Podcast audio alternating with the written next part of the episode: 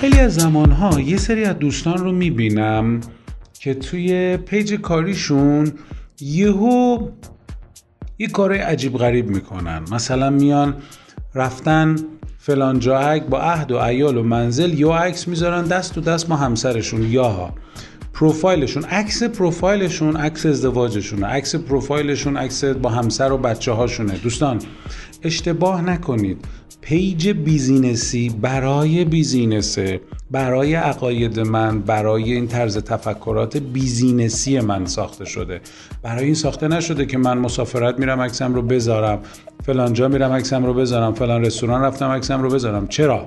اگر business ی فلان جا رفتی عکس می‌ذاری okay. آقا یک نشست ناهارخورانه با مثلا مسئول فلان جایی که فلان تعاونی فلان ارگان فلان سازمان فلان شرکت خصوصی. این okay ه. اما اینکه من رفتم رستوران با زن و بچه تق عکس می‌گیرم می‌ذارم اون تو تو page business ی جواب نمیده.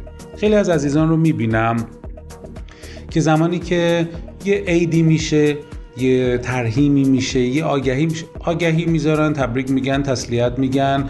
کلی از این کارا نظر شخصی منه یک نظره. page business ی این چیزها رو بر نمیداره. چرا من توی business به همه عزیزان میگم؟ میگم دو تا چیز رو راجع به صحبت نکنید نه من کلی از افراد بزرگ دنیا این رو میگن. میگن آقا راجع به دو تا چیز صحبت نکن. نه, نه سیاست نه دیانت. راجع به دین و سیاست هیچ حرفی نزن. چون یه سری از آدم ها عقایدشون با شما جفت و جور نیست. یه سری از آدم ها نمی‌تونن آقا روی یک حزب خاصی دارن تمرکز کردن. اصلا شاید اون حزبی که شما امروز اومدی داری تبلیغشون می‌کنی. اصلا پیجت رو گذاشتی بالا عکست رو گذاشتی بالا یا یه ترهیمی رو گفتی شاید به مزاج یه سری دیگه سازگار نباشه. خوششون نیاد به مزاقشون سازگار نیاد. حالا چیکار می‌خوای بکنی؟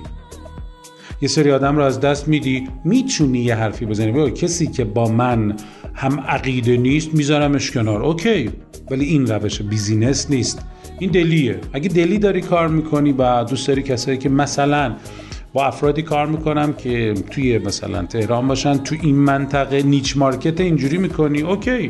niche market دینی مذهبی سیاسی می‌کنی okay. این کار قشنگیه. ادامه بده. چون یه سری آدم رو از دست میدی. اما niche market اصولی نیست اصلا niche market نیست. حذف بازار مخاطبته. یعنی یه سری آدم ها میان با عقایدت میونه ندارن و میرن.